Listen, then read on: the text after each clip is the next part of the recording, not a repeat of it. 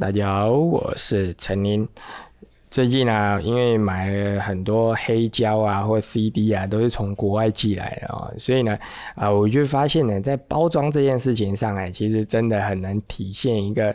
民族的特性哦。之前我在影片里面其实有讲过了，就是呃，每个民族他们对于打包的。呃，有没有包好这件事情的看法呢？是落差很大的哦。那最近呢，收了一些来自德国的包裹，然后因为呃，在购买的过程中也有跟那个德国人通讯哦，所以呢，呃，我就觉得，哎，有的时候啊，德国人说的话呢不可信的。有的时候不是说他们会骗人，而是他们的认知跟我们的认知不同哦。比如之前呢，我不是有说，就是呃，日本人呐，他们如果你跟他买东西的话，他们就是会有一种生怕这东西没有包好。的那种感觉，所以就是泡泡纸呢是一层又一层的。哦，在箱子外面呢有一个塑胶袋，塑胶袋里面有一层泡泡纸，泡泡纸打开之后呢，里面还有第二个箱子，然后那个第二个箱子还包了泡泡纸，然后泡泡纸再打开之后，再打开第二个箱子之后，里面有一大堆的报纸，然后报纸全部拿出来之后，里面是一捞一捞的 CD，然后那个 CD 呢每五张一捞又再包一次泡泡纸，或者是每四张一捞再包一次泡泡纸，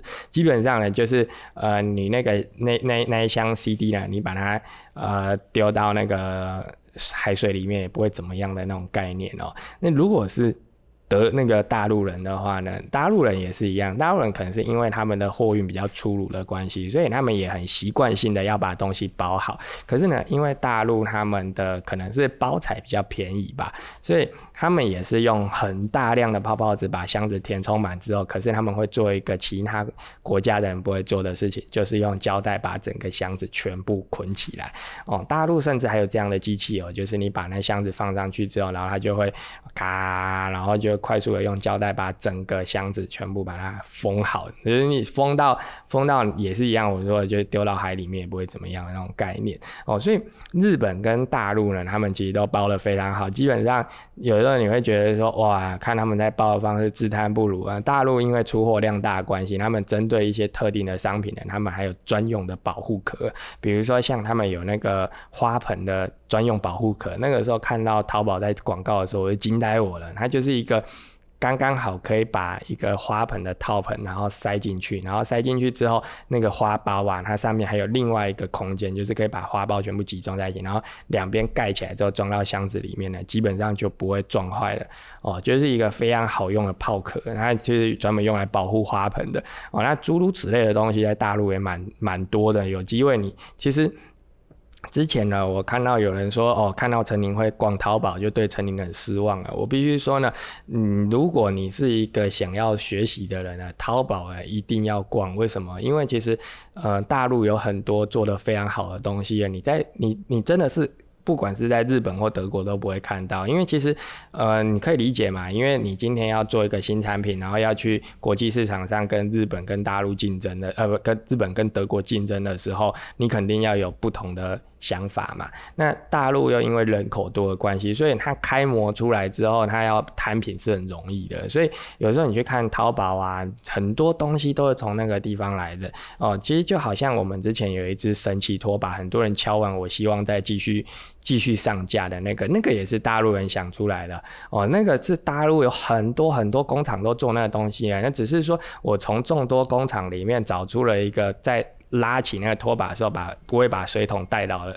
带倒的一个品相。只是后来那个工厂不做了，所以我们就呃这个产品就消失。但是你说那东西就消失吗？没有，那个其实在大陆还是有很多。所以其实多看一些。多看一些淘宝的产品哦，有时候你会发现啊，原来东西可以这样子做啊，其实可以反而可以学到很多东西啊。尤其是如果你是搞这个设计的啊，反而更应该看一下哈。那这差题了哦，所以我刚才是讲啊，其实买淘宝的东西，反而他们的包装会比较安心一点哦，就是不会有那种零零啷啷的。那零零啷啷这个最严重就是美国了哦，买美国的东西啊，每次从那个阿玛总寄东西来，我很害怕了。为什么？因为它就会出现就一个。一张黑胶，然后黑胶外面套一个盒子之后，就直接丢在阿玛总的那个盒子。如果你有买过阿玛总的东西，就知道阿玛总有一个扁扁大大的盒子，是专门用来装书啊或者是 CD 黑胶的东西。然后呢，通常呢，阿玛总那个盒子里面是不会再去放任何的泡材啊，就是不会放任何的那种缓冲材哦。然后呢，你收到的时候啊，就会是一个被压扁的阿玛总的盒子，而且阿玛总的贴纸不是很粘，所以呢，阿玛总的贴纸啊就会那个。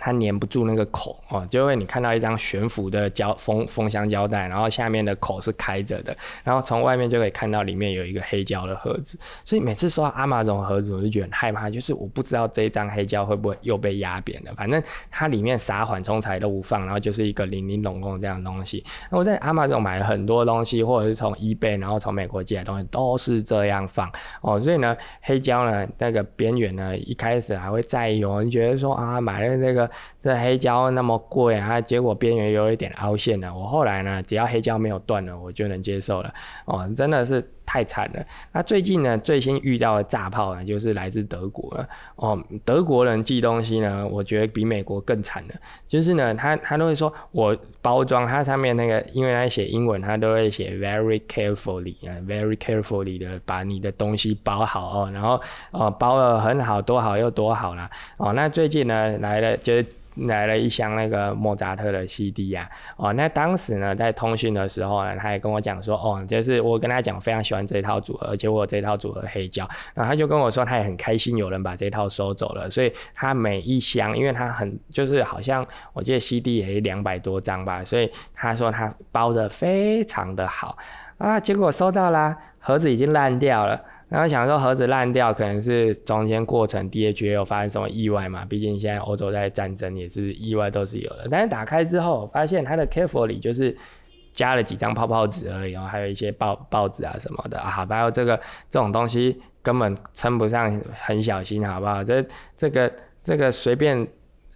差不多阿玛总等级吧，就比阿玛总好一点而已。只是最近不知道为什么德国的 DHL 有点问题啊。DHL 从德国寄出来的东西，它的交期啊，本来 DHL 都是一个礼拜左右会到，但是最近从德国订的这个 DHL 大概都要一个月才会到，而且呢还会分开到。像我在莫扎特的 CD 啊，然后做我记得他是跟我说有四箱啊，结果今天来就来一箱，不知道是不是从今天开始到明天的后天大后天这样一天来一箱，不知道哦。反正呢，希望他。可以平安的到啦，因为这次好不容易找到一个完整一整套的，其他都是呃分开一盒两盒的买，但是刚好他有一整套，我就一次买了，也不便宜哦，买起来好几万了，但是这个也是我曾经的梦想，所以就买了哦。反正呢，啊，我只能说哦，买这东西真的是这样，像有的时候你你对一些地方你有成见，比如说像我前阵子从那个土耳其啊，或者是从那个伊朗啊。呃，好像是伊朗吧，买黑胶，然后你就想说，哦，这个地方听起来好像比较